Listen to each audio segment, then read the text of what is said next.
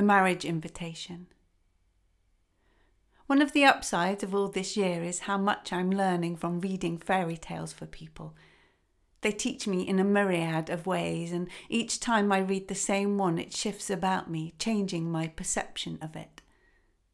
But one reoccurring scenario that I still struggle with is the selling off of the daughter like a stubborn dream character that simply won't get the hint and desist from knocking on the door of slumber. Every single time I read aloud of yet another king, yet another poor father offering up his daughter as if a mere object to be bought and sold, a place in me rails against the injustice of it. Not only the easy way the parent gives her away to the highest bidder, but the apparent lack of choice or voice in the matter for the daughter. I get it that so many of the stories we find in collections now are products of the time in which they were written down, that we should view them with this in mind, make allowances for how things were back then. Actually, why should we? There are so many rabbit holes to tumble down when I begin unpacking what always seems on the surface such a random, simple thought. Do we view art in isolation or within its cultural and personal context? We'll mark that branch for future exploration. For now, I want to try and stick with the tunnel I started burrowing to begin with. How can I reconcile my love for fairy tales with their treatment of women? I could, like I mentioned before, stop right in my tracks and turn back.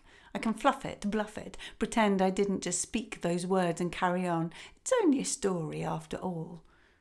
Or I can change the story, like I have been doing, make it the daughter's decision, not the father's. The new son in law doesn't inherit all the kingdom, the daughter inherits the queendom, I declare. But this feels to continue to fight against rather than flow with the tale. What if this tunnel, this rabbit burrow, we are cautiously all tiptoeing along, for you are with me in this now, whether you wanted to be or not, what if it led to a completely different destination? What if all the above were simply false trails to catch out the fox and misdirect it? I've been dipping deeper into my dream studies, finding the edges of the warrens where dreams, shamanic journeys, and fairy tales meet, because they do, of course they do alchemy and magic weave into it again another branch off the tunnel. What is hidden in plain sight. How easily I am tempted from the path.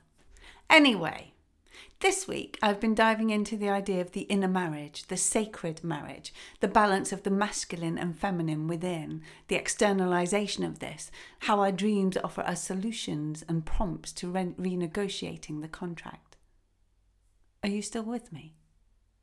There's plenty of information out there about Jung's anima and animus, the inner opposite to our external projection of self. But this is often seen as too binary, too linear and rigid an idea. A more poetic way to think of it, perhaps, is yin and yang, the flowing together not of opposites but harmony and cooperation in action, the invitation of wholeness. Yes, yes, all well and good, but what does this have to do with fathers always using their daughters as bribes and deflections? Ha ha, I have a theory. What if, what if I chose to read these tales in a different way? What if, instead of reading them straight and objecting to it, I looked a little deeper, saw them as an invitation to a beautiful wedding, were privy to a curious courtship? How would that change my relationship, not just to them, but to myself as well? Let's stay with the repeating motif of the king and the princess with the poor suitor. The king has gotten old.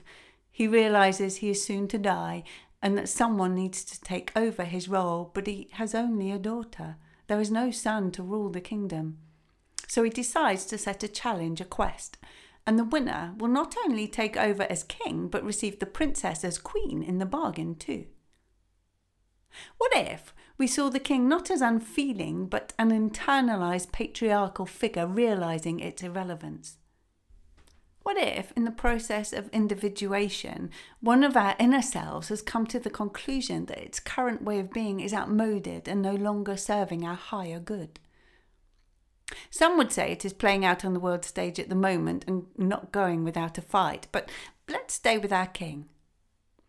He may be a bit skewed in some of his thinking, but really, he has only ever had the best interests of the kingdom at heart. And with a tired sigh, he knows deep down that his way is simply not the best way anymore. So he needs a successor. In this deep down place, he also knows that a carbon copy of himself won't cut it. This is the marriage he is plotting after all. In realizing, with grace, for let's give him a little goodness, he's a king, he has some nobility. Well, he's realizing that his time is over then his parting gift can be to find the best possible that he can to replace him. And so the courting begins. For in order to win the hand of the princess, the suitor's worth must be proven. Who is best to serve his queen and the land? And remember, as yin, she is not passive at all, but receptive, able to drop into the stillness of mystery and connections with the sacred. She is in need of her yang, that which can support her in the restoration and rebalancing, he that will action all she receives. The poor suitor represents yang at its best potential. He is humble in his actions, but assured of himself, knows himself. He doesn't hide behind boasts or preening. He presents himself exactly as he is and he is aided in his task, for his success will be of benefit for all beings in the kingdom, the seen and unseen, the human and other. The king doesn't give in without some resistance, though, for on the completion of the quest, he is not quite ready yet to let go of his own projection, his expectation of his successor as mirror. So he sets another challenge. Again, our poor suitor steps up and shows himself more and more as the masculine and all he can be that he is. There is a third and final challenge, just to make sure, and because there is the magic number in these things. It is probably Jung again who said that when we talk of the inner marriage, we are shifting the mathematics of the universe to 1 plus 1 equals 3. The king finally acquiesces. The princess is able to blossom and grow into queen finally, with the healthy aspect of king by her side. In this way, the queendom or kingdom is able to support itself to create a balanced, healthy, and whole inner life, which in turn, therefore, creates a balanced, healthy, and whole outer life. This is why they always live happily ever after.